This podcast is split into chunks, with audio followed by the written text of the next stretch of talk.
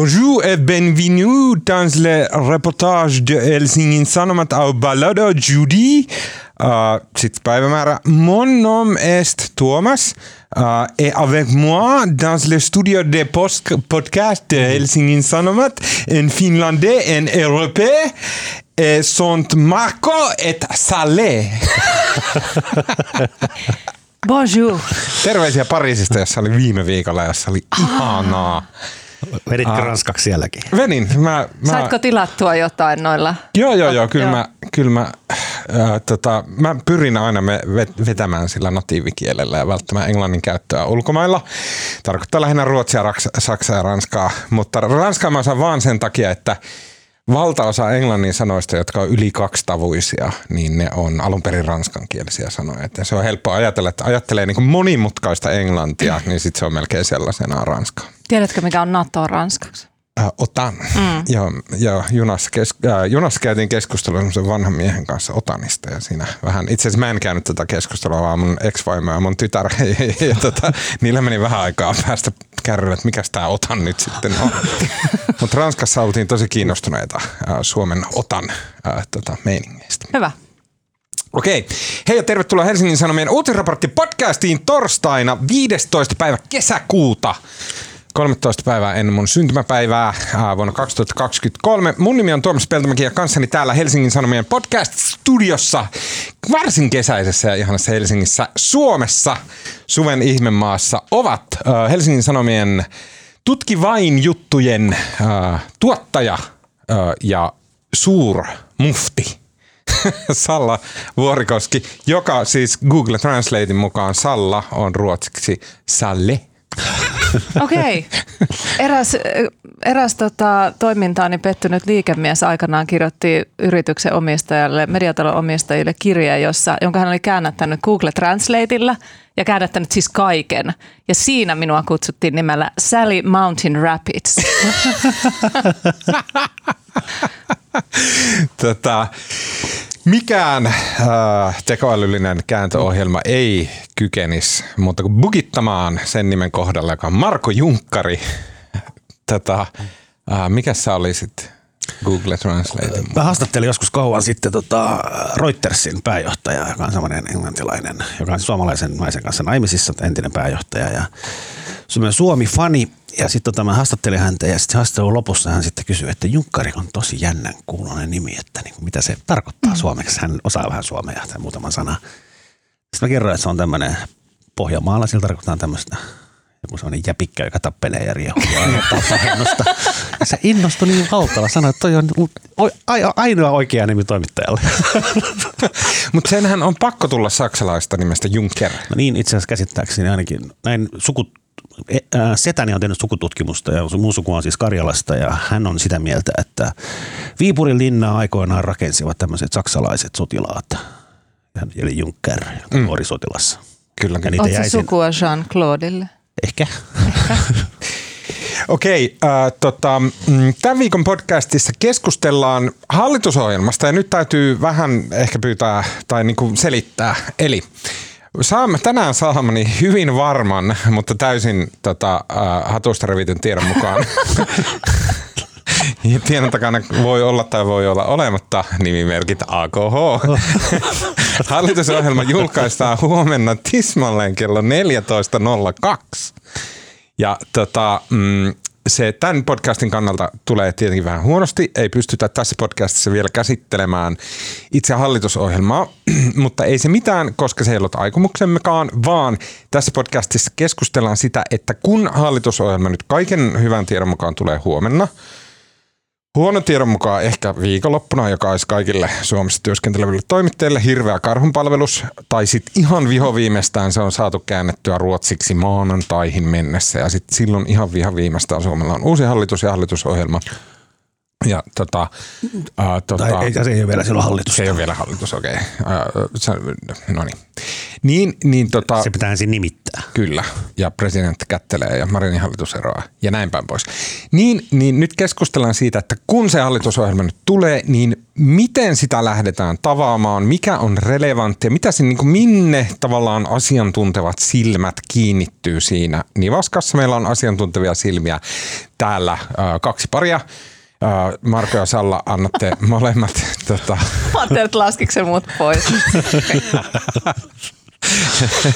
annatte parhaat tota, ajatukseni tähän liittyen. Tähän jotenkin lähtee ihan hervot Niin lähtee. nyt. Sen lisäksi puhutaan EUn parlamentin historiallisesta päätöksestä, nimittäin historiallinen siinä mielessä, että EUn parlamentti on ensimmäinen tämmöisistä isoista, todella merkittävistä poliittisista organismista, jotka ovat ottaneet kantaa tekoälyn kehitykseen. Tämä tapahtui tämän viikon keskiviikkona, kun EUn parlamentti linjasi si- siitä, että miten tämä, nämä tulevat overlordit ää, tota, suitsitaan. Vakavasti siis kyse on siitä, että annettiin, jaettiin tekoälyn käyttö neljään eri luokkaan ja niitä sitten eri kirjausasteella ää, tota, äh, säädellään. Suurin osa keskustelusta ja suurin osa niin kuin kiihkeimmistä puheenvuoroista keskittyi biometrisiin tun, äh, tunnisteisiin, eli käytännössä kasvojen tunnistamiseen tekoälyn avulla. Ja vielä puhutaan hyvin lyhy- lyhyesti äh, äh, Martti J. Karin, tämä tota, äh, Venäjä-tuntija Martti J. Karin ja sitten toisen Venäjä-tuntija Antero Holmilan kirjoittamasta kirjasta Miksi Venäjä toimii niin kuin se toimii. Ja varsinkin puhutaan siis älämölöstä, joka syntyi äh, sen jälkeen, kun Helsingin yliopiston Venäjän ja Suomen historiaan erikoistunut dosentti Aleksi Mainio lyttäsi tämän kirjan tylysti ja kenties perusteetta tai perustellen Helsingin Sanomissa äh, keskustellaan kirjakritiikistä ja, ja tota siitä, miten siitä on tullut elämää suurempaa viitettä. Lopuksi vielä hyviä keskustelun aiheita pitkien epämukavien hiljaisuuksien varalle.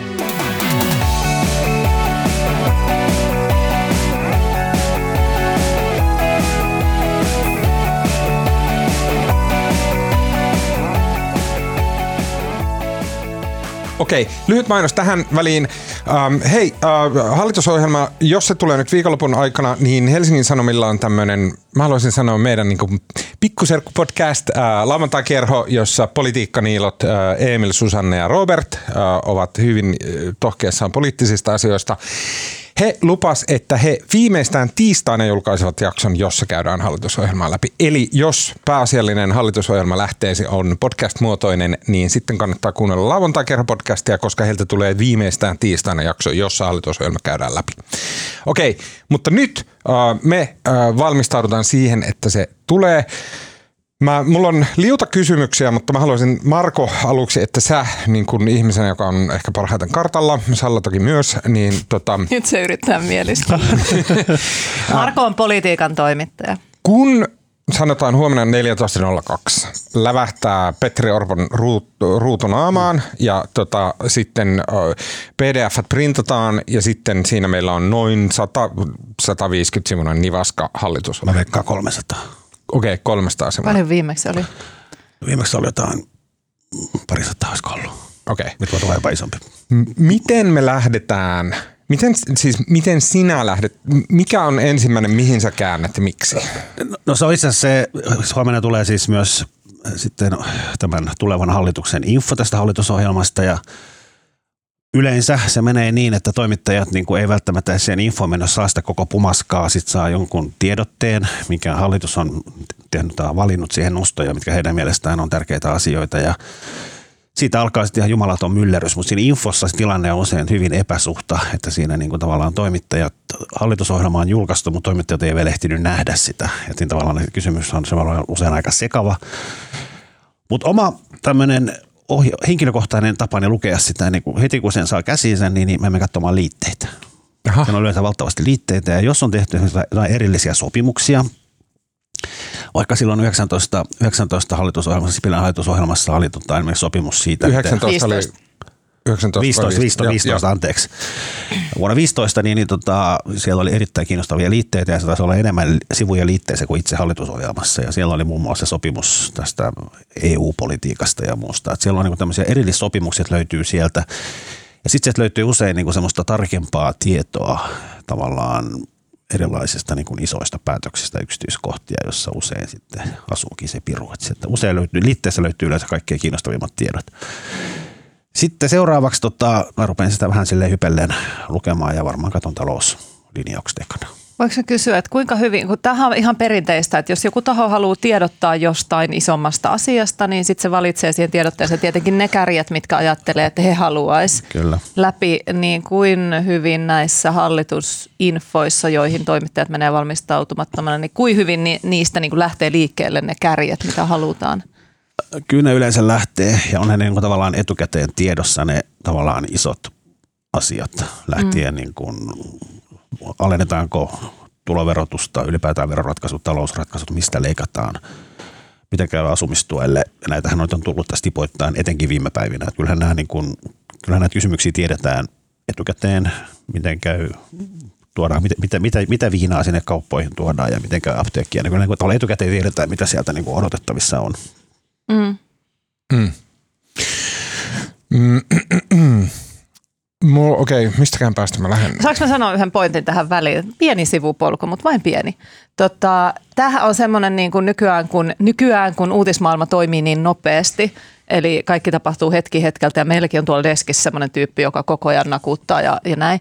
Niin tämä ehkä tämä yleensäkin tämä, että kun tahot tiedottelee omista asioistaan, niin se jotenkin tässä maailmassa korostuu se, että se, niin se oma viesti menee aika herkästi läpi. Että huomaa, että joskus kun on tehnyt itse jotain isoa aihetta, jonka tuntee hyvin, niin sitten huomaa, että miten, miten niin kuin pitkälle jo se tahon oma viesti pääsee ennen kuin päästään kertoa, että no itse asiassa täällä sivulla kuusi tässä alalle laidassa onkin tämä tämä olennainen pointti, johon pitäisi kiinnittää huomiota. Tämä on vähän eri asia, tämä hallitusohjelmuksessa on niin valtava kokonaisuus, että siinä on niin kuin paljon on, Mutta paljon tämä varmaan liittyy siihen tiedotteeseen, mistä sä Siitä tulee tiedote ja myös se, että mitkä asiat, että se tiedotustilaisuus alkaa sillä, mm. että kaikki neljän puolueen puheenjohtajat pitävät oman alustuksensa ja ovat niin kuin jakanut jakanut niitä teemoja keskenään ja niistä puheista kyllä kuulee, että mitä asioita se tuleva hallitus niin haluaa alleviivata, mistä mm. se toivoo, että puhuttaa. Millä, mm. millä ei välttämättä, tai siis Okei, okay, siis kysymys on, että kuinka paljon se on, rist, ei ristiriidassa, mutta että kuinka paljon se pitää vaan ignoroida, mitä siellä puhutaan ja katsoa sitä hallitusohjelmaa.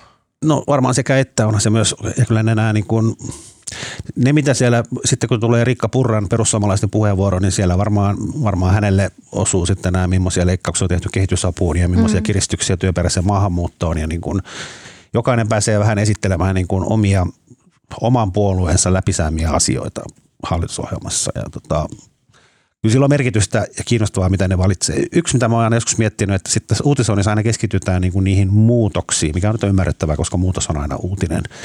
Mutta se, että jos joku tuki muuttuu 0,1 jotain, niin, niin sitten kaikki puhuu sitä 0,1, mutta ei puhuta siitä niin kuin kaikesta muusta. Et usein se niin kuin, niin tavallaan asiat, jotka ei muutu ja sitten tavallaan niin kuin on isoja asioita, jotka eivät välttämättä ole semmoisia niin konkreettisia muutoksia vai isompia linjankäännöksiä, niin mm. ne on sitten vaikin vaikeampi havaita. Et usein se, sitten kun hallitusohjelman jälkeisenä päivänä ruveta, tai siinä päivänä ruvetaan julkaisemaan näitä muutoksia, mistä tulee pit, valtavan pitkiä juttuja, missä on joku otsikko ja sitten niin kuin ranskalaisia viivoilla niitä muutoksia, niin, niin tota, jotenkin sinne sekaan hukkuu siis oikeasti aina jotain niin kuin todella olennaista ja aina jotain tosi tärkeää ja huomaamatta. Niin ja, sit, niin kuin... niin ja sitten kun on tavallaan semmoisia käsin kosketeltavia asioita, niin kuin vaikka se, että minkälaista alkoholia saat sieltä lähikaupasta, niin sehän on semmoinen, mikä sä heti voit kuvitella mielessä, mm. että siellä hyllyllä on sitten joku kahdeksan prossanen joku... Lonkero. Sanokaa nyt, lonkero. Mutta sitten sellaiset... Suomea koittaa vapauden aika. Kahdeksan prosasta alkoholia kaupasta. Sitten ruvetaan juomaan sitä. Tota, äh, niin, niin sitten taas sellaiset niin kuin isommat kysymykset, vaikka joku, että jostain vaikka kehitysavusta tai asumistuesta leikataan x 100 miljoonaa euroa, niin sehän on sitten tavallaan jatkovalmistelu, tai eihän me tiedetä kuinka tarkasti on jo mietitty ne, että miten se kaikki kohdennetaan, mutta se tavallaan se tulee näkyväksi ja tuntuvaksi vasta sitten joskus myöhemmin, kun joltakin järjestöltä sit viedään mm. niin kuin kaikki työntekijät tai mm. jotain. No mulla, mulla oli yksi kysymys tavallaan liittyen tähän, että kun, ja tämä on vähän semmoinen niin kuin, ei räntti, mutta semmoinen, niin mikä mua ärsyttää. Se ärsytys voi olla vähän junttia ja tyhmää, mutta mua niin kuin rasittaa nämä symbolikysymykset, jotka on mun mielestä anakronistisia – Mä oon käyttänyt sanaa anakronistinen tänään ainakin neljästi. Mä oon kuullut jo kerran. Se ei musta kyllä yhtään siihen tilanteeseen, missä käytit sitä. Sy- symbolikysymykset, kuten vaikka bensa, bensan hinta, se on symbolinen kysymys. Sillä, ja mun mielestä niiden funktio se on peräisin TVn aikakaudelta, jolloin normaalin ihmisen semmoinen niin kuin, uh, informaatioympäristö oli semmoinen, että siellä oli neljä minuuttia per päivä illan TV-uutisissa, jossa oli vähän jotain politiikkaa, ja sitten se ihminen niin kuin havahtui semmoisen niin kuin täysin tyhjästä sille, että oi niin, siellä on joku politiikka. Ja sitten siinä piti, niin kun terävän reporterin piti saada jotenkin jotain järkevää sille ihmiselle, joka on ihan totaalisen pihalla, koska se on niiden neljän minuutin pätkien varassa seuraa tätä prosessia niin toimittajan piti saada jotain sille ihmiselle. Ja silloin käytettiin tämmöistä niin jossain Amerikan Cable Newsissa, että, että okei, että hei, että tämä yksi juttu, tämä bensa-juttu, muista bensan hinta, meneekö ylös? Paha, meneekö alas? Hyvä. Näin. Semmoinen yksinkertaistus tarjottiin niin kuin tyhmille massoille. Ja se silloin varmasti täytti sen funktionsa, mutta jotenkin tuntuu, että nykypäivänä tämmöiset symbolikysymykset, kuten bensan hinta, kuten alkoholi, kuten ää, tota, mitä näitä nyt on ollut, niin ne on vähän silleen niin kuin, mä ymmärrän ne, mutta ne on vähän silleen niin kuin aliarvioivia. Joo, mutta niiden merkitys on vaan kasvanut itse asiassa, koska nämä, koska käytännössä nämä kaikki symbolit, kuten se bensan hinta, niin siellähän ei puhuta nyt enää edes siitä niin kuin bensan hinnasta, mm. vaan se symboloi se ilmastoa, symboloi ja, ilmastoa ja, ja se symboloi niin kuin perussuomalaisten silmissä niin kuin Marinin hallituksen niin kuin vieraantuneista, vieraantumista arjen todellisuudesta ja näin edespäin. Ja se vapautta. On niin, vapautta ja, ja niin kuin sitä, että maaseutua ei ymmärretä ja tämmöiset kalliolatte-ihmiset niin kuin ei tajua, miten innoittavaa se maksaa yli kaksi euroa litra. Kyllä, mutta että siihen sisältyy edelleen se ajatus, että no hei, että kun, kun ihmiset ei ymmärrä ja ihmisiä ei kiinnosta. Ja mutta onhan, ei... onhan se paremmin informoitu se, joka katsoo sen neljä minuuttia TV. Se on ihan joka totta. päivä, kun se tyyppi, jolla sä äsken ihan alussa puhuit, joka katsoo sitten ensi tiistaina ja kuuntelee sen yhden podcastin. Mutta siis tämähän aina tämä joku, jossain on semmoinen haavemaailma, että silloin ennen mediassa ei ollut kaikkea tätä törkyä, mitä on nykyään, mutta tosiasiallisesti mitä mitä niin kuin Tuomaskin tuossa kuvasit, niin onhan se entinen maailma, jossa ihmiset on lukenut yhden lehen ja katsonut yhdet uutiset, niin onhan se ollut tosi suppea, suppea määrä tavallaan näkökulmia ja journalistisia valintoja ja niin kuin semmoisia, mitä on tarjottu. Toki on edelleen ihmisiä, jotka seuraa Ja- ja suppeasti. Että, että ihmisiä. siis, Joo, joo, joo. Että nämä Mutta- yksinkertaistukset on aina Mutta mun, mun kysymys Joo. tavallaan oli se, että ku, kuinkahan paljon näihin asioihin kannattaa enää kiinnittää huomiota tai kiinnitetään huomiota, kun se tulee se niin kun, siellä on niin järjetön määrä kaikkea muutakin mielenkiintoista, niin sitten mä jotenkin vähän ennakoivasti on, pettynyt siihen, että se keskustelu jatkuu näistä bensaa Se varmaan jatkuu ja sitten se liittyy, en tiedä, onko siinäkään mitään järkeä, mutta sitten yksi, yksi keskustelu, mitä me, tai yksi juttu, mitä me toimittajat tehdään sitten niin kuin tämän julkistuksen jälkeen on se, että niin kuin mitkä puolueet voitti ja mitkä hävisi näissä neuvotteluissa. Ja sehän mm. perustuu sitten aina myös näihin symboleihin, että jos perussuomalaiset ennen neuvotteluja julisti bensan hintaa ja sitten se on niin aika olennaista katsoa, miten tälle julistukselle kävi. Mm. Okei, ja, ihan niin kuin varsinainen tämmöinen niin kuin iso kysymys mulla on, mihin sä tuossa Marko vähän viittasitkin, mutta mä haluaisin niin kuin jotenkin pyöritellä teidän kanssa sitä, että millä tavalla hallitusohjelmissa tehdään tämä niin kuin muutos tai sitten se yli, ylihallituskautinen pysyvyys. Talouslinjathan hyvin selkeästi, joka hallitus jotenkin niin kuin aina tekee semmoista, niin kuin, että talous on aina reaktiota siihen edelliseen hallitukseen. Orpon, se mitä Orpo on puhunut ja näin, niin se on selkeästi vaan silleen, että Marin sitä, Marin tätä, Marin sitä, bla bla, ihan niin kuin Marin päättäisi Orpon talouslinjaukset. Mutta et onko tämmöistä niin kuin reaktiivista suhtautumista missään muualla kuin taloudessa? Otetaanko muut asiat silleen, että, että, niin kuin, että ne kumpuaa jostain syvemmästä ohjelmatyöstä puolueesta jossain tämmöisessä? Joo, tota, musta tässä on tapahtunut niin kuin, mä en, mä en osaa ehkä muotoilla tätä, kun tämä on vasta ajatus, mikä tänä aamuna, tänä aamuna syntyi, tai jotenkin ajatuksen puolikas, että siis politiikka on muuttunut ihan älyttömästi, koska aikoinaan ennen kun perussuomalaiset 2011 tuli, meillä oli kolme suurta puoluetta, joista kaksi oli aina vuorotellen hallituksessa ja yksi oli oppositiossa. Ja ne tavallaan se, silloin niin kuin kehitys kehittyi, asiat meni niin kuin eteenpäin ja ei tapahtunut ikinä mitään niin kauhean dramaattisia muutoksia suuntaan eikä toiseen. Että hallituksessa oli joko Kepu ja Demarit tai Kepu ja kokoomus tai Demarit ja kokoomus ja tavallaan hommat aina, edellinen hallitus lopetti, niin seuraava niin kuin tavallaan jatko siitä. Mm. Ja Suomessa on tämmöinen niin kuin ikiaikainen perinne, että hallitukset ei peru niin kuin edellisen päätöksiä, toisin kuin Jenkeissä, jossa, jossa, jossa niin kuin Trump julistaa jo nyt, että se peruu kaikki Bidenin päätökset. että tuota, Suomessa niin kuin tavallaan edettiin niin kuin hitaasti kohti jotain määränpäätä. Ja tähän oli myös ehkä äänestäjille äärimmäisen tylsää, koska mikään ei koskaan muuttunut. Mm. Meillä oli vaalit ja kaikki jatkuu aina ennallaan. Perussuomalaisten myötä tähän on muuttunut ihan täysin ja nyt tavallaan tämä niin kuin orastava tämmöinen blokkiutuminen. Että niin kuin Sipilän hallitus 15. Ol, perustele tämä, että miksi on perussuomalaisten? ne tavallaan rikkotaan kolmen suuren, okay. kolmen vanhan hegemonian. suuren hegemonian. Ja ne ei ole niin kuin, tavallaan perussuomalaisten ei ole vakiintunut vielä, vaikka se on vakiintunut puolueena ja näin, mutta se ei ole vakiintunut hallituspuolueena, on vasta yhden kerran ollut. Ja he toi populistisen politiikan tavallaan isojen joukkoon, jota ei niin kuin aikaisemmin Mikä rikkoo niin. niin, niin, niin tämä on, niin kuin, tämä on niin kuin muuttunut. Siis Sipilän hallitus on 15, se on niin kuin oikeistohallitus, porvarihallitus – ja kumminkin se oli niin kuin, ja myös ne teki niin kuin tavallaan politiikkaa yritysjohtajatausta, niin Sipilä pääministerinä, niin silloin tavallaan tehtiin asioita ihan toisin kuin edeltävässä hallituksessa oli tehty.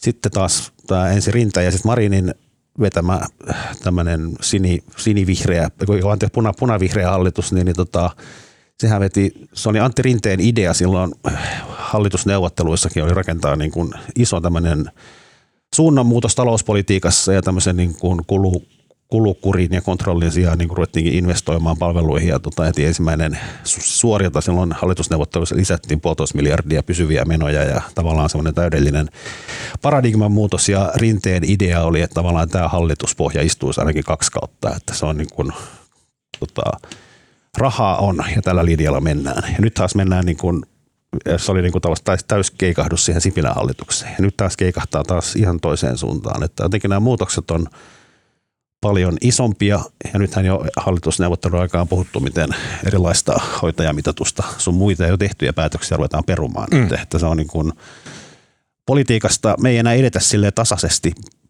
johonkin suuntaan, vaan on enemmän tämmöistä siksakkia. Mm, mikä on, kuulostaa tosi huonolta. Onko se huonoa?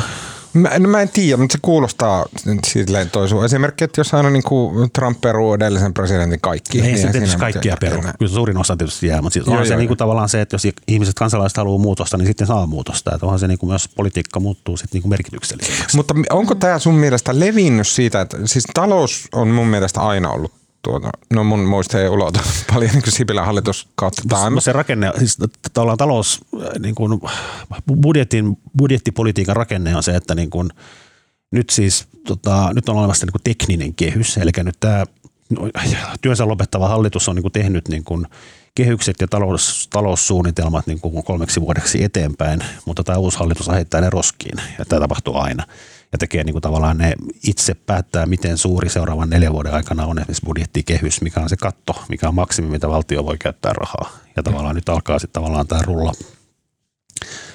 rullaamaan siinä mielessä alusta, mutta onhan se kumminkin jatkumo, koska niin kuin 99 prosenttia budjetin menoista on niin semmoisia, mitkä ei niin kuin, ei niitä niin päätetä joka vuosi, vaan on niin kuin tavallaan pysyviä menoja, jotka niin kuin jatkuu vuodesta toiseen. Meillä on sosiaaliturva, joka on niin kuin vaikka sitä leikattaisiinkin, niin silti pääosa siitä niin kuin lähes kokonaisuudessaan se jatkaa niin kuin uuden hallituksen aikana ihan samalla tavalla kuin se toimii edellisen hallituksen aikana. Suurin osa asioista ei muutu. Okei, mm, okei. Okay, okay. Mutta onko se, onko se levinnyt niin kuin sieltä talouspuheesta mu- muuhun, tai talouspolitiikasta muuhun politiikkaan se niin kuin siksakki?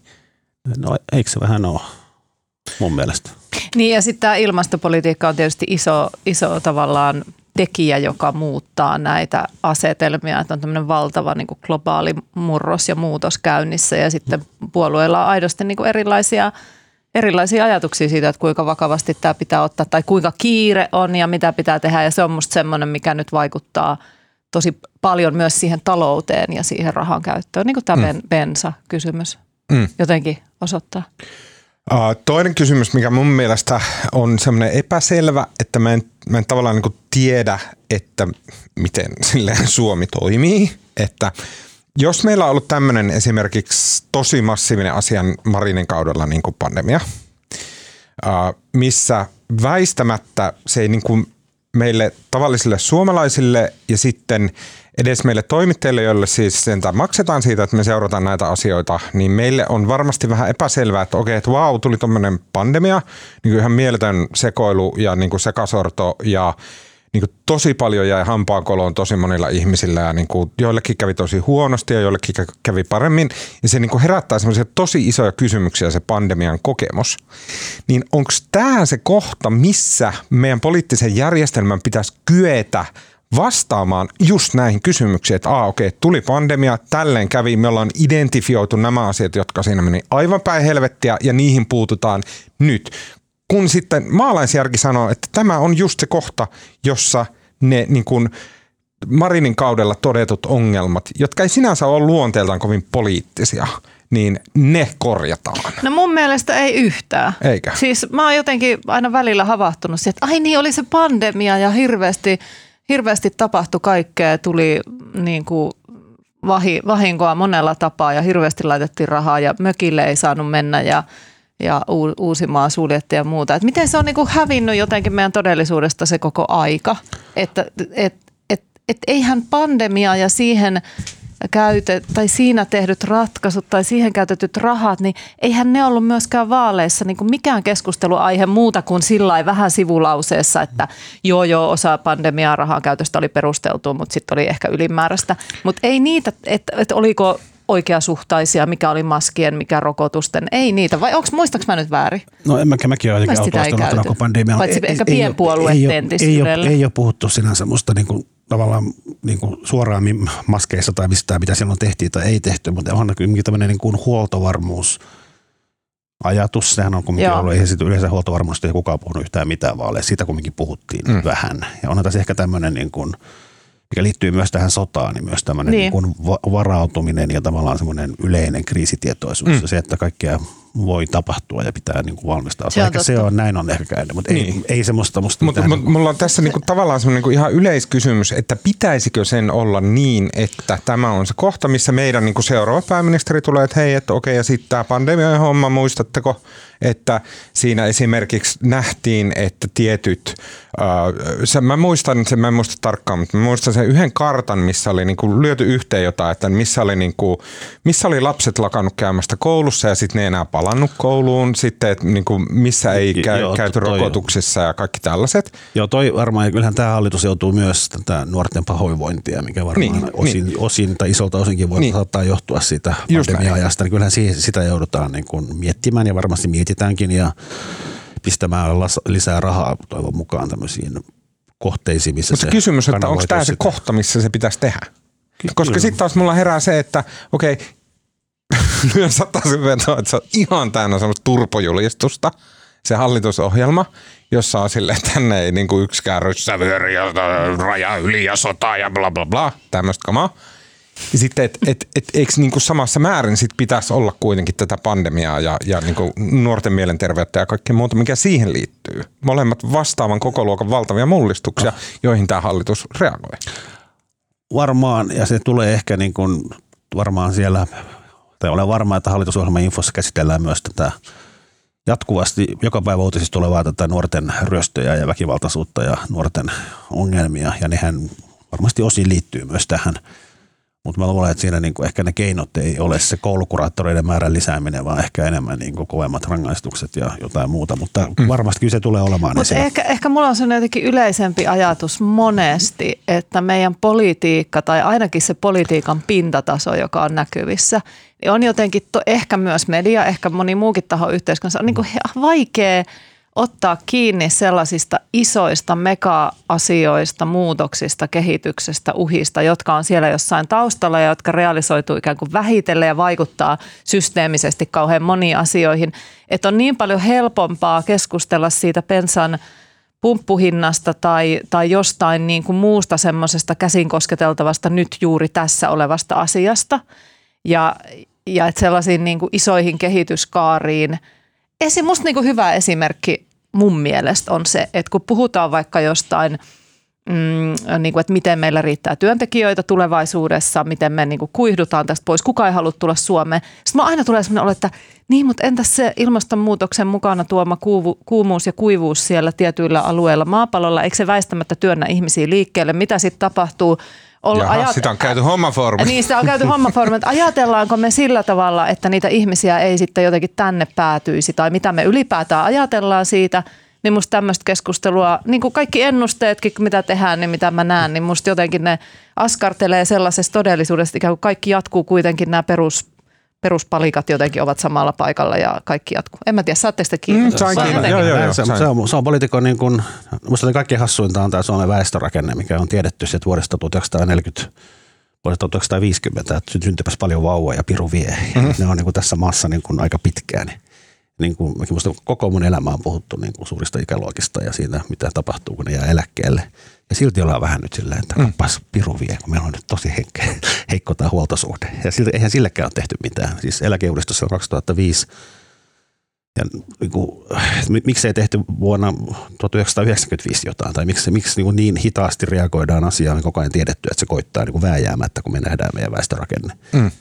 Mutta ei on Mut vaikea. et, Poliitikon et vaikea. säkään suunnittele sitä putkiremonttia, joka pitäisi tehdä 15 vuoden en päästä kämppää. en- Et se on niinku, se ihminen on tämmöinen. Mutta poli- poliitikon on niin kuin helpompi tehdä päätöksiä, jotka jollain tavalla ovat niin kuin näköpiirissä. Se, että niin kuin päätetään jotain ja sitten tietää, että tässä seuraavan neljän vuoden aikana Niin. hän saa sitten kunniaa siitä tai ei saa kunniaa siitä. Niin, mutta- että jos tavallaan se, että jos sä puuhastelet jonkun, jonkun rakenteellisen uudistuksen kanssa, joka vähitellen realisoituu 30 vuodessa, niin kiittääkö ne äänestäjät sitten siitä urnilla? Mm, mutta että katsotaan sitten myöhemmin, miten Kun- hieno tästä tulee. Mä mietin sitä, että kun mä oon hellinnyt semmoista ajatusta, että, että niin poliitiko, poliitikkoja, varsinkin eturivin poliitikkoja, on se, mihin asettunut Petteri Orpo ja kumppanit. Ja siellä on tosi valovoimaisia tyyppejä kuin Elina Valtonen ja, ja tota, ää, Purki omalla tavallaan tosi vaikuttava ihminen ja, ja myöskin suuri suosikkini Anna-Maja Henriksson. Tota, näin, niin, että heidän tehtävä on kaiken tämän muun ohella, heidän tehtävä on tuottaa semmoista niin tie, tietyllä tavalla esimerkillistä puhetta siitä, että keitä me ollaan, mitä me tehdään ja näin. Puhua sille, olla fiksuja, puhua fiksusti, puhua myös sloganeilla ja puhua tulenpalavasti ja puhua tällä tavalla. Ja sitten siihen liittyy tietenkin vaalikampanja, jossa he tekee sitä ja silleen Petteri Orpo ikävä kyllä pipo päässä, kuten ruotsalaiset lehdissään huomautti. Mutta että, että se on niinku, kun, kun mennään vaalikampanjaan, niin siinä on se yksi sauma, missä sä puhut silleen, että okei, tämmöiset hommat ja tälleen niin kuin suomalaisten pitäisi tehdä bla bla bla. Mutta nyt on selkeästi se toinen sauma, kun sulle on annettu se valta, sulle on annettu silleen, että ota siinä niin kuin korkein tieto ja korkein valta tässä näin, niin sit sun pitäisi kyetä sanomaan just jotain niin kuin ihan helvetin järkevää siitä, että hei, No niin, niin kuin yksi tyhmä esimerkki, mutta jälleen kerran, että hei, että meillä oli tämä pandemia, minkä seurauksena meillä on niin kuin laajoja joukkoja nuoria pudonnut aivan kelkasta. Niillä ei ole enää yhtään kaveria, niiden koulu on mennyt aivan päin helvettiä, ne on skipannut koko yliopiston, on skipannut ammattikorkeakoulun ja näin. Että nyt meidän pitää tehdä ja sitten niin X, Y, Z. Jotenkin tuottaa semmoista niin kuin, se, mä en edes, mua ei kiinnosta onnistuuko se, tai mua ei kiinnosta sille, että montako miljoonaa sinne pistetään, vaan mua kiinnostaa se, että joku sanoo niitä tärkeitä ja hyviä arvokkaita asioita nyt just ääniin. Mutta eikö kuitenkin vähän tämmöistä keskustelua ole käytykin? Että Ehkä, en mä tiedä. mun vähän, mielestä ehkä ei. ehkä ei. Niin käydään ja varmaan kyllähän siis tämä, liittyyhän tämä myös maahanmuuttokeskustelu siihen, että kumminkin näistä väkivallan teosta esimerkiksi aika, usein on, aika iso osa on niin maahanmuuttajataustaisia lapsia ja kyllähän se on ollut tuolla mitä suurimmassa määrin esillä tuolla säätötalolla. Että, Mm. tota noin, niin. Mutta pitää ajatella, missä asemassa nämä puoluejohtajat on, kun he neuvottelevat siellä säätytalolla.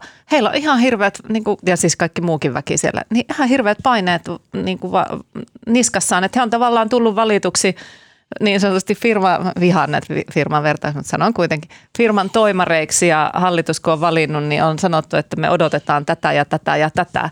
Ja sitten kun se alkaa se pesti, niin sitten sit on niin kuin ne, mitä sata päivää aikaa, niin näyttää, että me Kyllä. pystytään tähän. Että ne ei ehkä mieti siinä kohdassa sitä, että mitä uusia avauksia tai miten mä profiloidun poliittiseen historiaan, vaan ne miettii sitä, että nyt meillä on tämä tehtävä ja yritetään pitää ne äänestäjät tyytyväisinä.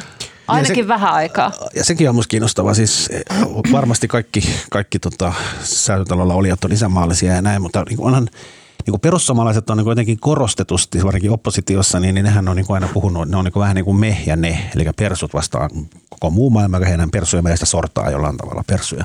Mm. Ja niin kuin muistan niin kuin lukuisia twiittejä, missä joku perussuomalaisten kansanedustaja on puhunut siitä, että hän vastaa vain ja ainoastaan omille äänestäjilleen siellä Itä-Suomessa. Niin, mutta mitä sitten yllättää, jos tämä kyseinen henkilö onkin sitten ministeri ja hän on sitten meidän kaikkien niin kuin valtioneuvoston jostain asiasta vastaava ministeri ja niin kuin siinä vaiheessa se me onkin niin kuin kaikki suomalaiset. Niin jäädään nähdä, miten perussuomalaiset sopeutuu tähän, että ne ei olekaan enää ne 7600 äänestäjää, jotka häntä sattuu äänestämään. Mulla on viimeinen spesifi omitus ja spesifi, spesifi kysymys, mutta miten, kun tämän kanssa mä en tiedä, miten hallitusohjelmaa luodessa käsitellään tämmöistä niinku kriittistä tietoa, siis semmoista tietoa, kun aina sanotaan, että pääministeri on valtakunnan parhaiten informoitu ihminen ja bla bla bla. Ja sehän tarkoittaa käytännössä, että Supo ja sitten armeija antaa niin jotain tosi kriittistä tietoa pääministerille. Olettaisiin, että tämä tieto on jollain tavalla relevanttia esimerkiksi puolustuslinjausten kannalta, mitä siellä pöydissä on tehty. Miten tämmöinen tieto, käykö siellä joku supo kuiskuttelemassa siellä pöydässä, että pistäkää tällä tavalla sinne hallitusohjelmaan? Miten niin kuin, tämä tieto niin kuin, siirtyy sinne hallitusohjelmaan? No siellä on eri pöydissä käydään eri teemoja läpi ja varmaan puolustuspolitiikkaa koskevassa pöydässä on käynyt kaikki tämän maan olennaiset soltut ja esikunnan tyypit puhumassa. Kyllä siellä on luottamuksellista, luottamuksellista tietoa vaikka kuinka paljon, eihän siinä ole mitään rajausta. Niin. Mm. Ja siellä on käynyt enemmän asiantuntijoita kuin missään muissa hallitusneuvotteluissa aikaisemmin. Minusta oli kiinnostavaa, kun mikä asia se nyt oli, mutta meidän lehdessä luki tämmöinen lause, että, että, että virkamiehet eivät ole pystyneet laskemaan tälle uudistukselle niin suuria vaikutuksia kuin puolueet ovat toivoneet. se oli niin kuin, joskus on virkamiehilläkin mahdottomia tehtäviä. Kyllä. Okei, äh, tota, mennäänkö eteenpäin aiheeseen numero Piipa, robotti. Tota, äh, kaksi eli tekoälyn. Euroopan parlamentti hyväksyi keskiviikkona oman kantansa siihen, miten tekoälyä tulee säännellä EU:ssa. Tekoälyasetusta kannatti 499 meppiä, vastusti vaan 28 meppiä, eli aika yksimielinen parlamentti. Tämä ei todellakaan tarkoita, että tämä oli EUn osalta tässä, vaan nyt alkaa siis saman tien tämän äänestyksen jälkeen alkoi neuvottelut komission, parlamentin ja jäsenmaiden kesken siitä, millaiseksi tekoälyasetus lopulta muokataan. Tämä asetus on aika kattava ja syvä ja ää, tota, siihen liittyy näitä lausuntoja ja mielipiteitä ja muita, josta on äänestetty ja sitten niinku upotaan aika semmoisen niinku EU-prosessiin, jota ei voi normaali ihminen ymmärtää. Mutta suurin piirtein tässä nyt hyväksyttiin se ajatus, josta niin kuin lähdetään muovaavaan Eurooppaa, ää, tota, Eurooppaa koskevaa lakia, että tulee tämmöinen niin pyramidin tyylinen mm, mm, tota, jako, että on niin kuin alin kategoria siinä pyramidin, pyramidin alalaita, niin sinne menee iso osa tekoälyohjelmista ja se on semmoinen niin kuin, tota, mm, minimaalisen riskin luokka. Sitten on limited en tiedä mikä se on, niin kuin rajatun riskin luokka, joka on sitten, sinne menee vähemmän niitä ohjelmistoja ja se on siinä ylempänä. Sitten on korkean riskin, niitä on aina vaan vähemmän. Ja sitten siellä on myös tämä unacceptable, eli että äh, kielletyt ohjelmat, että on tietyt tekoälyt, joita ei saa EUn alueella käyttää. Tämä on merkittävä päätös sen vuoksi, että... Oliko se noin? Siis kun mä ymmärsin, että ne tavallaan ei puutu niihin teknologioihin, vaan pelkästään käyttötarkoituksiin. Joo, se, joo, joo, joo, joo, siis sitä mä tarkoitan, joo. Siis Kyllä, just noin. Toi äly, älyttömän tärkeä distinktio, eli että siis e, niin kuin sitä tekoälyn kehittelyä ei ö, rajoiteta. Ja se mun mielestä se niin kuin kielletyt, niin siinä ei puhuta jostain tietystä tekoäly niin ohjelmistosta, vaan ei, puhutaan, vaan se, mihin, sitä, mihin sitä käytetään. Nimenomaan. Just tämä, ja tämä on se niin kuin iso periaatteellinen linja, joka Oli... täytyy valita, ja nyt on valittu tämä, että sitä käyttöä rajoitetaan, ei niitä tekoälyjä. Oliko siellä ehdottomassa no-no-kategoriassa esimerkiksi tämä rekrytoinnin yhteydessä tekoälyllä, oli. Niin kuin, että oli. sitä ei saa tehdä? Ei ollut. Oli. Ei, se oli suuren no, tota, riskin käyttö. Siihen kuuluu esimerkiksi ihmisten valinta koulutukseen ja työpaikkaan. No niin, okay. no, mutta kuitenkin kielletty. siellä... siellä no, ehdoton niin no-no, siellä oli käsittääkseni tämmöinen... Mulla on ne tässä. Nolla. Kokonaan kielletään biometrinen luokittelu esimerkiksi sukupuolen, rodun, uskon ja uskonnon perusteella. Myös kaikkia muita oli siinä mukana. Kielletään ennakoiva poliisitoiminta kokonaan, eli rikosten ennustaminen profiloinnin, sijainnin tai aiemman rikollisen käytöksen perusteella. Ja Tämä oli mun mielestä todella kiinnostava. Tämä voi olla typo tässä jutussa, mutta mun mielestä ehkä ei, että, koska tämä on tämmöistä niin dystopia tulevaisuutta. Kielletään kokonaan tunteiden tunnistusjärjestelmät. Mä tiedän, mitä tuo tarkoittaa. Mutta niitä kyllä tarvittaisiin monessa kodissa. Lainvalvonnassa, rajavalvonnassa, työpaikoilla tai oppilaitoksessa. Kiinassahan on käytetty tekoälyä siihen, että on massassa, joka on kuunnellut suuren johtajan puhetta, niin on arvioitu, Aha. keiden ilmeestä pystyy näkemään, että ne eivät pidä kuulemasta. Mutta eikö, Ah, se jaa. olisi, eikö se olisi hyvä siis työpaikalla ja parisuhteessakin se, että olisi tämmöinen tunteiden tunnistus? No todellakin. järjestelmä. Kyllä. Töissäkin voisi vähän katsoa kaveria silleen, että nyt sillä alkaa Niin, pinna palaa. todella jännä, todella dystooppista. Mutta siis onko toi rikosten, sori mä mutta tämä rikosten ennaltaehkäisy, niin tarkoittaako se tavallaan sitä, että jos se Pekka niin makoilee kotisohvallaan ja sitten voisi, niin kuin, joku voisi Puhutaan ennakoida. tästä, puhutaan kohta. No mä, puhutaan. mä Okei. kerron tämän loppuun, pureudutaan muutamaan pointtiin. Suuren riskin käytöksi luokitellaan äh, ihmisten valinta koulutukseen ja työpaikkoihin, diagnoosien tekeminen, mm, luottokelpoisuuden arviointi ja biometrinen tunnistus ja äh, luokittelu. Ja myös ehdotettiin, että vaaleihin ja poliittisiin prosesseihin liittyvät järjestelmät, äänestyshommat ja muut, niin ne on suuren riskin alueita. Sen lisäksi on tämä lievä sääntely ja sitten se tarkoittaa niin tätä kaikille tuttua tota, esimerkiksi ChatGPT menee tähän lievän sääntelyyn. Ja siinä taas sit mm, oli tämmöinen linjaus, että kun ChatGPT tuottaa tekstiä tai Midjourney tuottaa kuvia, niin siitä täytyy käydä ilmi, että tämä on nyt tuotettu tekoälyllä. Ja sitten sitä sisältöä, mitä ne tuottaa, niin siihen liittyy ne rajoitukset, jotka liittyy muutenkin jo sisältöihin.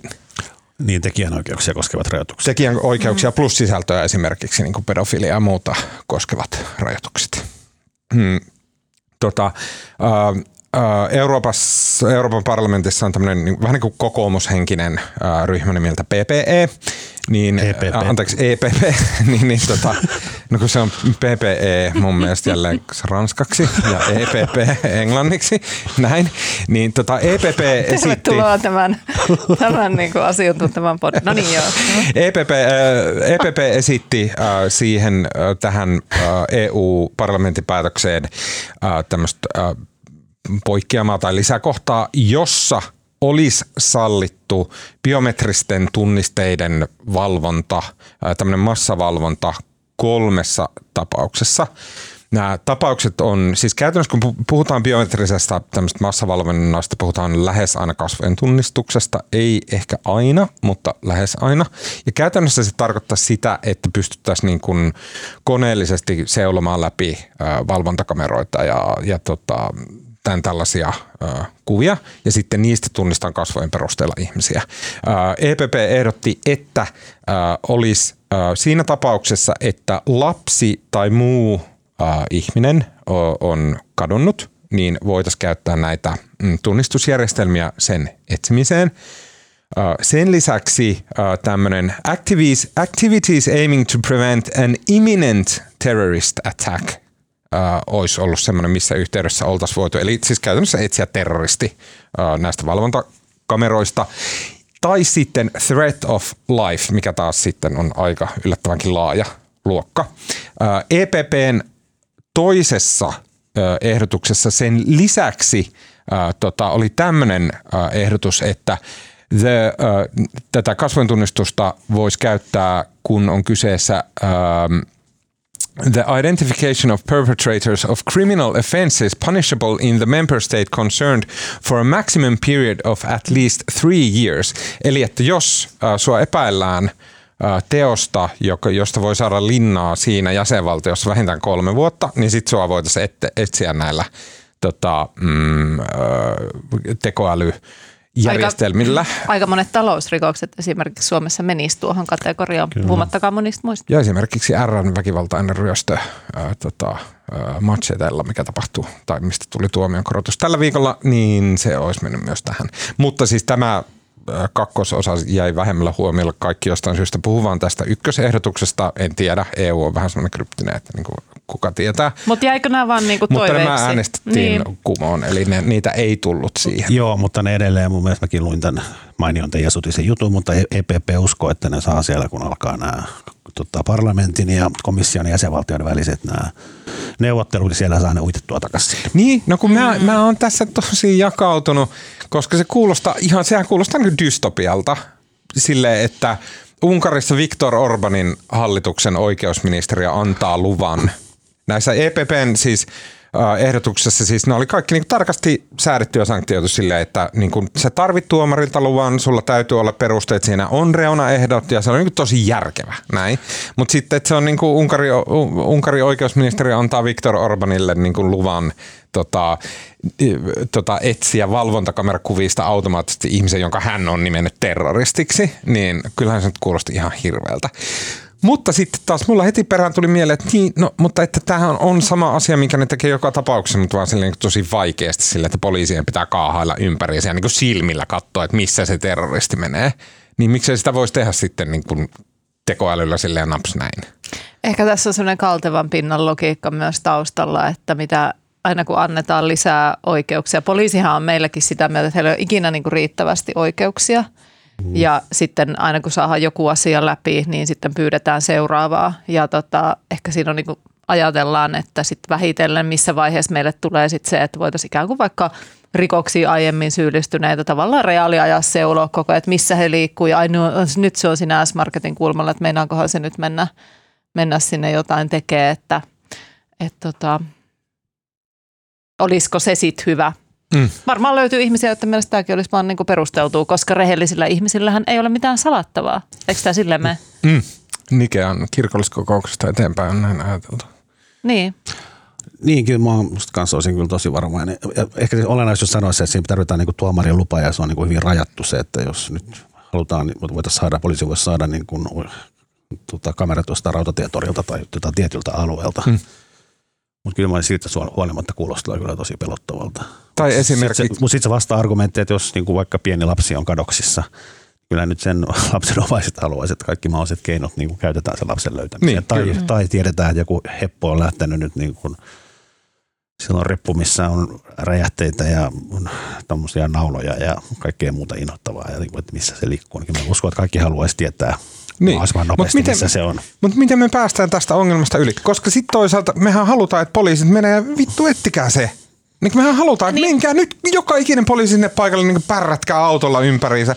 Tiedätkö, motskaripoliisit menee, onko se tuolla, onko se tuolla, onko se tuolla. Niin me halutaan tätä niin tuleen palavasti, mutta sitten me ei haluta, että se tapahtuu niin kuin, niin kuin varmuudella ja oikein ja häiritsemättä sivullisia. No meillähän on tietenkin historiaa osoittaa sen, että kun tällaisia oikeuksia – niin kuin nyt lähtökohtaisesti lainvalvojilla on ja, ja tota, tällä niin, kuin niin sanotulla laillisella mm. väkivaltakoneistolla, niin kyllähän historia on osoittanut sen, että, että sitten niitä käytetään myös väärin, kun hankitaan jotain tiettyjä uusia hilavitkuttimia, niin kaikki eivät pysy niissä, niissä rajoissa, mitkä on määritelty. Ja, ja tavallaan sitten tässä on ehkä myös se ajatus, että on niin kuin helppo kenen tahansa vanhemman on helppo ajatella, että totta kai mä haluan maksimaalisen turvallisuuden. Mä haluaisin, että joku koko ajan katsoisi, kun mun lapsi pyöräilee johonkin treeneihin, että joku koko ajan siinä katsoisi heti, kun se meinaa, meinaa jotain tapahtua, että siihen voitaisiin niinku puuttua. Mutta sitten tavallaan sellaisen yhteiskunnan luominen, jossa kaikki riskit, turvallisuusriskit olisi jotenkin poistettu – niin sitten kun me ruvetaan kuvittelemaan, että millainen se maailma olisi niin kuin meidän vapauden ja olemisen kannalta, niin sitten me ei ehkä halutakaan sitä. Niin, mehän mut... tavallaan koko ajan hyväksytään se, että on olemassa tiettyjä, ihan hirveä sana, mutta siis niin kuin tavallaan tiettyjä tappioita, jotka syntyy siitä, että meillä on vapauksia. Mutta tavallaan kun mehän just ei hyväksytä. Meillä on niin. systeemit, meillä on säätely, ei saa mennä ja niin kuin, ei saa mennä tonne, tämä on kielletty, et voi mennä, tätä valvoo poliisi, tätä ei niin kuin, mutta sitten tavallaan Mut niin tässä on kysymys, että me ei tehdä sitä tehokkaasti ja nyt me tehdään päätös, että me ei sitten halutakaan tehdä sitä tehokkaasti. Tämä on niin kuin sama pointti, minkä mä sanoin äsken, että turhaa sitä niin kuin tässä hokea, mutta mutta siis, uh, uh, okei, okay, mulla oli tulos jatkaa. Ajatus oli tulossa. Joo. Oliko sulla, Marko? Ei, mä ehdotan, että mennään eteenpäin. Musta tämä on niin todella kiinnostavaa. Ja kiinnostavaa tässä oli ehkä myös se, että tämmöistä ei ole oikeastaan missään. Ja nyt tässä niin kuin EU, joka tuntuu, että usein teknologiaan liittyvissä asioissa tulee siellä niin kuin viho viimeisenä. Niin Kyllä. tässä on, niin kuin, tämä on niin kuin ensimmäinen tämän tyyppinen hanke ryhtyä säätelemään tätä. Ja mä luin New York Timesin jutun aiheesta, niin siellä uskottiin, että tämä tavallaan tulee ehkä luomaan myös ne standardit ympäri maailmaa ja myös jenkkeihin, että Kyllä. se pitäisi myös tehdä samanlainen. Mulla on viimeinen kysymys tähän liittyen. Tämä on nyt vaikea, mä tiedän, että teitä innoittaa, että mä kysyn tämän, mutta kun siis mä oon pidemmän aikaa kalvanut semmoinen niin kuin hähmäinen point, pointti siitä, että näihin tekoälyihin liittyy arvoja ja, ja moraalikoodista, joka niissä on sisällä. Okei, konservatiivit on sitä mieltä, että tekoälyt on aivan niin kuin woke ja niin kuin, että tämä on aivan pilalla tämä homma sen takia, että ne niin kuin näin. Ja mä en tarkoita tätä keskustelua, vaan mä tarkoitan semmoista niin kuin yleisempää keskustelua, missä teknologinen kehitys tapahtuu San Franciscossa Amerikassa. Siellä tehdään kaikki nämä asiat. Ja sitten vähän niin kuin ilman, että kellään on oikein hanskassa se asia ja ilman, että siitä mitenkään niin keskustellaan ihmisten kesken, niin nämä San Franciscolaiset miljardöörit sisä, alkaa sisällyttää sinne tekoälyjä, tekoälyihin kautta muihin teknologioihin kaiken näköisiä rajoitteita ja ajatuksia siitä, että mikä on normaalia, mikä on hyväksyttävää. Ja ne tekee sen sen takia, että joku twiittaa tai nostaa äläkän jostain asiasta Twitteristä tai jotain tälleen. Tai sitten ne tekee silleen, että no hei, että meil, niin kuin meidän kotona täällä San Fernando välissä, niin meillä esimerkiksi ei käynyt päänsä, päänsä että naiset liikkuu ilman lakkia pihalla. Näin. Et, että sinne niin rupeaa tuleen semmoisia, niin kuin vähän hiipii semmoisia kaikenlaisia käsityksiä siitä, että mikä on normaalia elämässä, mikä on hyväksyttävä. No niin, ja nyt tullaan siihen inhottavaa tavallaan, että miksi tämä on inhottava, miksi tästä ei puhuta, niin tämä liittyy just seksuaalisuuteen, siihen, että miten esimerkiksi naisia on sopiva kuvata. Nännit on semmoinen asia, mikä on nykyään, jos mä, mä en tiedä, mutta jos me mentäs vaikka niin kun, äh, nuoremmille sukupolville, jotka on kasvanut koko ikänsä Instagramin kanssa, niin nehän, mä, mä veikkaan, että he ajattelevat, että nännit on absoluuttinen tabu. Sitten taas mun ikäiset ihmiset muistaa, että ennen oli ihan normaalia, että perjantai kello 20, neloselta tuli Tutti Frutti ja sitten niin kuin naiset meni siellä ilman niin topless näin ja niillä oli jotain banaanipäähineitä. Mä en muista tällaista. Ja se oli, ok, meillä oli, se oli lasten, vaan teillä, meillä hei. oli lastenohjelma Nick Knackerton, jonka niin kaikista niin hulvattomimmat kohdat oli sille, missä se kulki puristelemassa naisia tisseistä. tisseistä ja näin. Jo, ja mä tarkoitan sitä, että me, ku, niin kuin meillä Euroopassa on ollut niin paljon liberaalimpaa tämä suhtautuminen näihin asioihin niin kuin sen kuuluu olla. Nännit, seksuaalisuus, fyysisyys, kaikki sellainen on niin normaali, mahtava o- o- osa sitä, että ollaan ihmisiä, mutta nyt meillä on niin kuin maailman yhdessä psykoottisimmassa maassa, niin sen niin kuin upporikas kuplautunut eliitti alkaa rajaileen näitä tekoälyjä silleen, että joo, että nyt just Midjourneyssä ei saa näkyä nännejä missään, ei missään nimessä saa olla mitään, mikä haiskahtaakaan seksiltä, koska seksi on saatanasta ja tabu. Äh, ChatGPT, mä yritin jutella ChatGPTn kanssa mun lapsuusajasta Intiassa, missä mulla on aivan mahtavia avainmuistoja. Mä juttelin sen kanssa siitä, että miten mä olin Intiassa. Mulla on semmoinen yksi semmoinen, missä meidän sinne alueelle tuli ilotuliten mestari, ja se oli niinku suurin tunari, mitä mä oon ikinä nähnyt. Ja mä kuvasin ChatGPTlle sen, että kun se tuli uutena vuotena tekemään semmoinen niinku hillittömä ilotulite, niinku semmoisen kavalkaan, niin niitä raketteja oli niinku pellolla sille niinku rivi kaupalla ja me kaikki alueen lapset kurkittiin siellä ja katsottiin sitä. Ja sitten kun oli uuden vuoden aatto ja se sytytti sen langan, niin kaikki vaan sille kaatu maahan eikä räjähtänyt. Ja ChatGPT sanoi mulle, että toi on rasistista ja tä, tästä ei keskustella ja toi on kielletty puheenaihe. Ja silleen, että vähän niin kuin what eikä ole. Ja näin, että sinne, niin kuin, sinne pikkuhiljaa kertyy kaikkea tämmöisiä. No niin. No niin, mä, mä sanon, äh, mä Haluatko oikeastaan- sä muistella Tutti en, mä en halua muistella, tut, kun mä en tiedä koko ohjelmasta mitään, mutta tota, Niin se väittää. Mutta siis musta tämä, ehkä, ehkä senkin, sen, senkin takia musta jotenkin makeeta, että nyt tähän tekoälyasiaan suhtaudutaan eri tavalla kuin suhtauduttiin aikoinaan näihin tota, Facebookiin ja muihin niin kuin somejättiläisiin, jotka kertoo, että kyllä me tämä hoidetaan. Me, tää saa, me täällä niin kuin piilaaksossa kyllä osataan ja mm. säädellään toisiamme eikä tehdä mitään väärin. Ja sitten ollaan nähty, miten, niin kuin, mitä yksityisyyden suoja niin kuin näille Zuckerbergille ja muille merkitsee. Ja nyt ei niin kuin anneta sitä niin kuin mahdollisuutta, että koitetaan ei, ei ole itsesäätelyssä tämmöisessä tilanteessa, missä niin kuin tavallaan bisnesmahdollisuudet ovat rajattomat, niin silloin musta tarvitaan sääntelyä. Ja mun mielestä mä oon samaa mieltä, että musta näistä ehkä myös moraalikysymyksistä tässä asiassa pitäisi ehkä säädellä jossain muualla kuin siellä Zuckerbergin kavereiden niin kuin paljussa. Mä oon samaa mieltä. Aamen. Uh, Okei, okay, uh, viimeisenä Dosendo, Dosendo Kustantamo julkaisi aivan erittäin kiinnostavan kirjan, miksi Venäjä toimii niin kuin se toimii. Ja yksi näistä kirjoitteista on tämä YouTuben kautta kuuluisaksi Venäjä hyökättä Ukrainaan tullut Martti J. Kari. Hän on Eversti, tiedustelu Eversti Suomen armeijasta ja sitten kirjoitti yhteensä historian tutkija Antero Holmilan kanssa tämän kirjan. Ja tota, tämä on totta kai Dosendon nerokas tapa niin kuin muuttaa rahaksi tämä YouTube-kuuluisuus ja juuri näin pitää tehdäkin. Ja tota, sitten tästä seuraa sellainen selkkaus, missä äh, historian proffa Aleksi Mainio kirjoitti Helsingin Sanomiin äh, kritiikin, joka oli hyvin, hyvin, hyvin tota, kriittinen. No, okei, okay, hyvin eihän, kriittinen. Eihän, ei se tuollaisessa kovin kriittinen. Ei se ole, okei, okay, ihan totta. No mä, mä kyllä luin tämän nyt ennen tätä podia ja kyllä tämä on hyvin kriittinen. Mä Siinä muun muassa sanoisin, se oli kriittinen. sortuu klassisiin argumentaatiovirheisiin, siis tämä kirja. Sivut, äh, tota, äh, tota, ei kun, anteeksi, siis joo. Uh, siis uh, Maini, Aleksi Mainio puhuu tämmöisiä asioita, kuten että, että kirjan lähdeluettelo on ihan mitä sattuu, että, tai siis että ei ole pituudella pilattu. Mukana on Venäjän tuntijoita, kuten Mark Galeotti, Timothy Snyder, bla bla bla, mutta myös pari hämmentävän heikkoa lenkkiä. Venäjänkieliset lähdekirjat on sivutettu kokonaan. Kaksikon aseena ovat suorat sanat, ne on tähdätty presidentti Vladimir Putinin ja hänen Venäjänsä pitkään synkkää historiaan, kaikkea mikä maassa mätää. Maalitaulu on niin iso, ettei siitä voi ampua kokonaan ohi, ei edes sillä silmät kiinni räiskimällä, joka on kyllä aika pahasti sanottu tietokirjasta. Musta tämä, tämä, mä ymmärrän, että tästä kritiikistä on vedetty herneet nenään, niin kuin kritiikeistä tietysti välillä vedetään, koska tämä on myös vähän semmoinen naljaileva tämä tyylilaji tässä kritiikissä.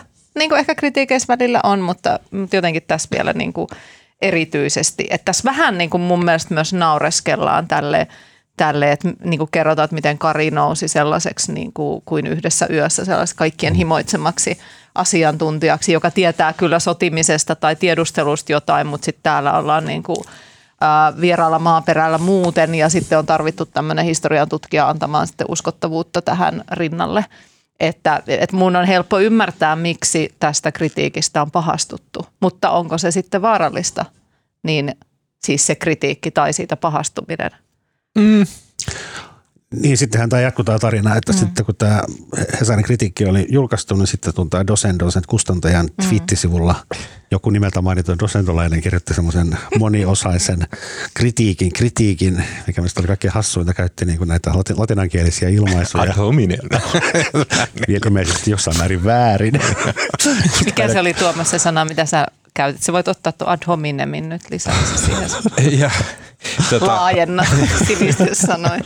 Anakronistinen. Anakronistinen ad hominem. Niin, se on niin kuin semmoinen äh, raivostunut vastakirjoitus. Onko se sella, oliko se sellainen twiittiketju, että, että kun sen illalla kirjoittaa, niin voisi olla hyvä idea mennä nukkumaan ja katsoa aamulla sitä silmin. Ennen kuin, ennen kuin laittaa, että viittaa kaikki. Ja sitten tässä nousi sitten kauhean meteli, että, niin kuin, mm. että tota, musta tämä oli, tämä oli kaikin puolin vähän hassu tämä episodi, mutta oli tämä myös jotenkin vähän, oli tämä myös kiinnostava. Ja siis niin kuin mun oma mielipiteeni on se, että niin kuin mun mielestä pitää tehdä kritiikkejä ja niitä tehdään liian vähän ja kritiikkejä pitää myös olla tarvittaessa kriittisiä ja kyllä mä myös sallisin sen, että kyllä musta niin kuin, tota, kohde saa myös ihan vapaasti vastata siihen kritiikkiin.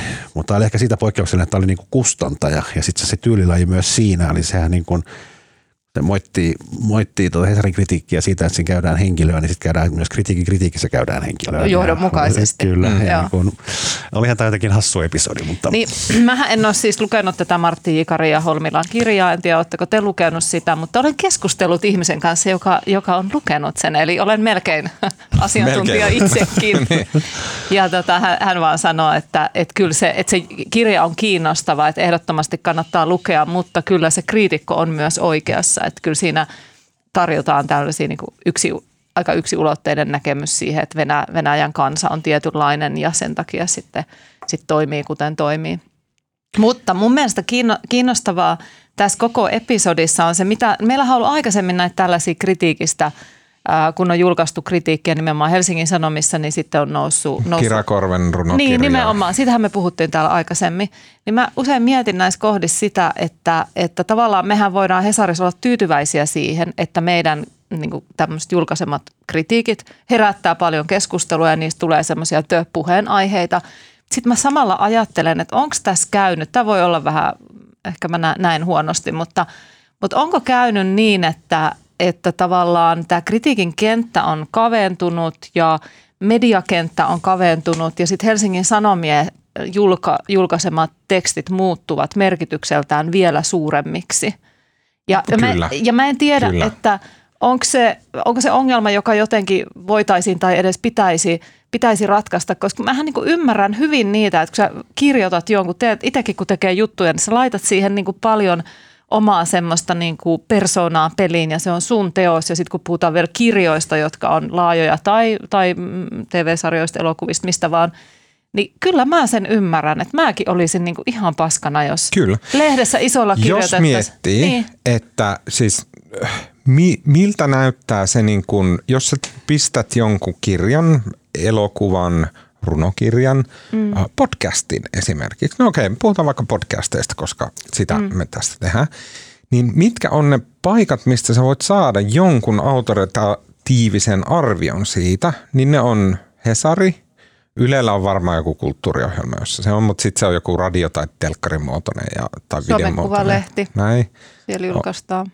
Oh, joo, mm. mutta ei kukaan niitä ei, mutta siis silleen, että et, et niitä on pari-kolme paikkaa, jossa joku ottaa vakavissaan sen sun teoksen, käy sen läpi ja, ja kirjoittaa siitä. Ja onhan sitten muissakin totta siis kai- sanomalehdissä on, toki, mutta että ei niinku ainoastaan. Mutta sitten sit on vähän silleen, että aa, okei, että niinku Helsingin Sanomissa sanottiin, että, että, että mun kirja on täyttä paskaa, mutta sille Martta Leppilampi ää, tuolta Ilä, Yläsöyniöstä, niin se on blogannut, että mun, hänen mielestä mun kirja on tosi hyvä, niin sitten tämä on vähän niin kuin se näin. Sitten meillä jää tosi tyhmästi niin kuin semmoisen julkiseksi mittariksi teokselle jää se, että joko, että mitä sanotaan yhdessä näistä kolmesta kritiikki-alustasta, mi, mi, mitä Suomessa on, mm. tai sitten, että onko se suosittu. Mm. Ja siinä on kaikki, millä me voidaan ratsastaa. Niin kyllä niin kuin se kuulostaa siltä, että tavallaan medialla, kulttuuriestablishmentilla on niin kuin, olisi hyvä sauma nyt vähän niin kuin lyödä päitä yhteen, että miten me saadaan lisää kritiikkiä. Miten me, ei silleen, että haukutaan kritiikkiä, aa, kritiikki on turhaa, vaan miten sitä saadaan enemmän ja enemmän. Miten saadaan ihmiset lukea niitä kritiikkejä, jotta niiden painoarvo kasvaa, jotta ei olla sen kolmen Joo, joo, ja sitten se, että varassa. tavallaan, että mitä toivotaan, että kaikki sanoo, että joo, okei, kritiikki on tervetullutta, mutta sitten jos se, jos tavallaan sit, että mitä se nyt sitten Aleksi Mainio olisi pitänyt tehdä, että jos tämä oli hänen näkemyksensä kirjasta, niin olisiko hänen nyt sitten pitänyt kirjoittaa jotain ihan muuta. Mm. Että musta se on myös arvokasta sille, että itse, kaikkihan me tiedetään, joiden töitä on joskus julkisuudessa arvioitu, niin mitä siinä pitää vähän sille hammasta purraa, että sä saat vastata toki ja niin kuin olla eri mieltä arvioijankaan, mutta sitten pitäisi pystyä samalla antamaan semmoinen, että kiitos kuitenkin, kun luette ja perehdytte ja sanotte jotain ja se on itsessään arvokasta. Se vaatii aika paljon. Mä nyt pakko yhdellä lauseella sanoa, että Parnassa on edelleen ilmeisesti ilmestyy. Jo, Kyllä. Tätä tehdään. Tota, uh, Okei, okay. Mistäs toi nyt tuli tuohon? Mä tiedän, että se on silloin varmaan parnassakaan joku diili. en, ei, mutta kun, no okei, okay, siis mä haluan, okei, okay, se, se, on on hieno ehkä hyvä lehti. sanoa. Joo. Uh, kun mä ihailen ja rakastan uh, semmoisia lehtiä kuin London Review of Books ja New York Review of Books, jotka on hyvin erikoista semmoista niin journalismin alalajia, missä on niin todella fiksu tyyppi, lukee seitsemän kirjaa yhdestä aiheesta ja sitten käsittelee ne kirjat. Ja yleensä se juttu on tavallaan parempi kuin ne kirjat, koska se juttu niin syntesoi mm. niin paljon niitä yhden aihepiirin ympärillä. Niitä on niin nautinnollista lukea niitä juttuja. Ja sitten Suomesta vähän niin kuin puuttuu toi laji, koska meillä on sivistys vaan, vaan me ollaan tämmöisiä raakalaisia jossain Siperian laitumilla. Niin nyt kulttuuriväki voisi kerätä jotain apurahaa sieltä sun täältä ja perustaa tämmöiseen Beep Review of Books. Mä voin tarjota vaikka Hyvinkää Review of Books tota, titteliksi tälle ää, tota, mm, julkaisulle. Ja siitä mulla tuli mieleen, että Parnassa olemassa. Okei, äh, sitten kun äh, teillä tulee hiki pikkuhiljaa, nimittäin huomenna perjantaina Suomen jalkapallo joukkueen mm. kohtalon hetket ovat käsillä. Ootko Marko menossa peliin? Mä oon menossa maanantaina katsoa sitä San. Okei, okay, mäkin ajattelin viedä eka kertaa mun pojan katsomaan tota, Suomen jalkapallojoukkueen maajoukkueen peliä maanantaina, mutta menen myös nyt perjantaina katsomaan sitten Slovakia, Slovenia. Slovenia. Siinä myytiin, siinä myytiin, näihin peleihin myydään myös tämmöisiä niin joukkuelippuja. Ne on todella halpoja. Voi viedä koko fudisjoukkueen katsomaan junnujoukkueen. Ensin pitää okay. vaan löytää, niin joo, Junnu joukkue. Niin. Niin. Joo, aivan. tota, näin. Ää, Ensin pitää löytää joku junnu Niin. joukkue, joka kanssa menee sinne. Marssitte kohti Olympiastadionia, ää, joka ää, isännöi tätä ottelua ja sitten siinä marssilla otatte ehkä sanotaan nyt suoraan, että tölkillisestä olutta. pikkuhuikkaa. Kahdeksan prosenttista. Kahdeksan prosenttista lonkeroa. Ja tota, sitten muita äh, jalkapallofaneja siinä alatte viihdyttämään, niin milläs heitä viihdytätte? Tota, retostelisin, että olen jäänyt lomalle, tosin en ehkä just silloin vielä ole jäänyt, mutta leikitään, että on. Ja, ja tota, sitten kertoisin sen, että mulla on sellainen paha tapa, että sit kun mä luen jotain kirjoja, niin sitten mä tartun, niin mä oon täälläkin suositellut tosi paljon tietokirjoja, koska tulee luettua, mutta sitten mulla on sellainen tota, periaate nyt jälleen tänä kesänä, että, että nyt pitää lukea jotain, jotain muuta kuin tietokirjallisuutta. Ja Mä kertoisin heille kirjasta, jota en ole lukenut, mutta aion aloittaa sen lukemisen ensi tiistaina, kun lähdetään junalla Eurooppaan. Tämän kirjan kirjoittaja on, tämä on ihan kuin jostain niin kuin sketsistä tämä nimi, mutta tämä on oikea, Gustav Skördeman. Okay. Ja tota, hänen kirjansa, kirjansa, johon ajattelin tarttua siis saamani suosituksen perusteella, on nimeltään Geiger. Ja mä haluan teille lukea tämän, lukea tämän tota, alun, koska, siis tämän mainostekstin, koska musta on aika hyvä. Ja. On vuosi 2019. Agneta Bruman on juuri hyvästellyt kylässä olleet lapsenlapset, kun lankapuhelin soi. Kuulokkeesta kuuluu vain yksi sana, Geiger. Tätä soittoa Agneta on pelännyt vuosikymmeniä. Hän tietää, mitä se merkitsee. Agneta hakee vanhan aseensa, kiinnittää äänen vaimentimen ja ampuu aviomiehensä. Tää, wow, mitä draamaa. Ja sitten kun mä palaan kesälomilta tänne uutisraportti podcast studioon, niin sitten mä kerron, mitä mä tykkäsin. Okei, okay. jännittävää. Oikein sydän rupesi Uh. takoa.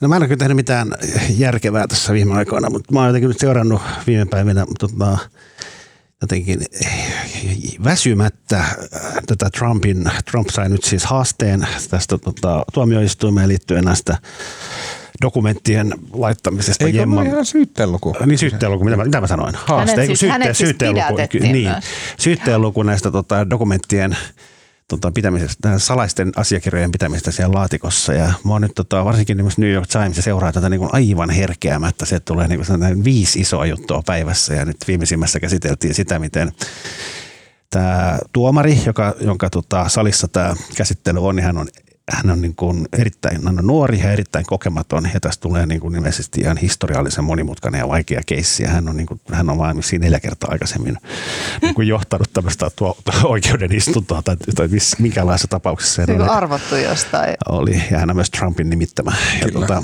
ja, sit, Ja tota, antanut Trumpille jo myötämielisen päätöksen aiemmassa oikeudessa. Kyllä. Ja mua jotenkin sit mä oon niinku jaksa, mä, mä oon valtavasti kaikki yksityiskohtia, mutta mä, tässä on myöskin syytteessä on tämä Trumpin tämmöinen avustaja, tämä Walt Nauta. Se, nimi Se on se sit Walt samasta sketsisarjaa. Se on sellainen jäppinen, joka niinku, se on semmoinen niinku, on sellainen niin Trumpin vissi kotiorja, mikä tekee sille kaikkia näitä käytännön hommia. Ja se on ollut se tyyppi, joka on niin niitä laatikoita kandellut se Trumpin käskystä paikasta toiseen. Ja hän on nyt myöskin syytteessä. Ja hänen nimensä on tosiaan Walt Nauta. Mutta kannustan ihmisiä seuraamaan tätä. Sä seuraat New York Timesista. Mä haluan mainostaa heti perään, että tämän podcastin esikuvassa eli Political Gap Festissä on myös erittäin hyvää Erittäin hyvää kamaa tästä, Joo. koska siellä on Emily Basilon, joka on yksi Amerikan keskeisiä oikeusasiantuntijoita. Ä, Onko se mun vuoro? On. Joo. Herra Jumala. Hei, nyt en tiedä, onko taitaa olla pod, Uutisraportti-podcastin historian kenties toinen kolmoissuositus. Mun mielestä tämä on. Ainakin kerran aiemmin tätä on suositeltu tässä. Nimittäin äh, tämmöinen Michael Finkelin kirja True Story Murder Memoir Mea Culpa. Äh, tota, äh, aivan erinomainen kirja. Michael Finkel on New York Timesin toimittaja, joka häpäisi itsensä ja hankki potkut New York Timesista äh, keksimällä päästään tämmöisen Länsi-Afrikan orjakauppaan liittyvän artikkelin. Tuomas, mä oon suositellut sitä kirjaa Kyllä, täällä. mä juuri sanoin, Niin. että tätä on Kyllä, suositeltu ja mä täällä. katsoin, just, mä katsoin just kännykkää Mä muistelin, silloin. että sä olit Joo. sinä, mutta mun mielestä joku Kannattaa muukin, kuunnella. joku vierailija suositteli sitä täällä. Niin, niin tota, äh, Michael Finkel on siis New York Timesin toimittaja, joka häpäisi itsensä keksimällä artikkelin Länsi-Afrikan orjakaupasta. Äh, ja tota, sitten tästä tuli niin hyvin julkinen ja hän kuvaa, siis tässä kirjassa kuvataan sitä niin kuin karmivaa painolastia, mikä hänellä on niskassa, kun seuraavana aamuna on tota, ää, aiotaan julkaista New York Timesissa se oikaisu hänen päästä keksimäänsä artikkeliin ja niin kuin julkisesti häpäistä hänet koko Amerikan ja koko journalismiprofession edessä. Ja juuri se edeltävänä iltana, kun hän paineilee, hän istuu oman kirjoituspöytänsä alla kotona ja niin kuin ha- hankaa sormiaan verille mattoon, koska hän on niin hermostunut tästä, että hänet niin kuin on saatu kiinni. Hän on tehnyt pahimman, mitä journalisti voi tehdä. Ja tota, puhelin soi ja sitten äh, siellä on semmoinen tämmöinen toinen toimittaja, joka selvittää juttua, missä äh, semmoinen perheensä juuri murhannut mies on paennut äh, Meksikoon ja alkanut esiintyä siellä nimellä Michael Finkel, New York Timesin toimittaja. Ja tästä lähtee semmoinen aivan käsittämätön kohtalon yhteys tämän perhemurhaajan, tämän itsensä häpäiseen toimittajan ää, tota, pakomatkan, syyllisyyden, totuuden, valehtelun, kuka mä oon. Semmoinen ihmeellinen niin kuin soppa. Ja siis tämä oli mun, sen takia mä suosittelin tätä viime syksynä, koska tämä oli nimenomaan mun se viime kesäloman kirja, mm. jolloin piti lukea muutakin kuin fik- äh, tota, tietokirjallisuutta, mutta tämähän on vähän sitä Kyllä, kuitenkin. todella, todella Joo, tota, suosittelen erittäin hyvä. Uh, Okei, okay. uh, siinä kaikki tältä erää. Uh, kiitos Salla Vorkoski. Kiitän. Kiitos Marko Junkkari. Kiitos. Mun nimi on Tuomas Peltomäki ja tota, ennen kuin mä esittelen meidän ääni-ihmisen, joka on juuri työpisteelleen kiiruhtava Janne Elkki, niin mä sanon, että me nähdään vielä ää, tota, ensi viikolla tässä kombinaatiossa ja tota, ää, paitsi välttämättä Salla ei, Salla heiluttelee päätään sen näköisenä, ettei nähdäkään.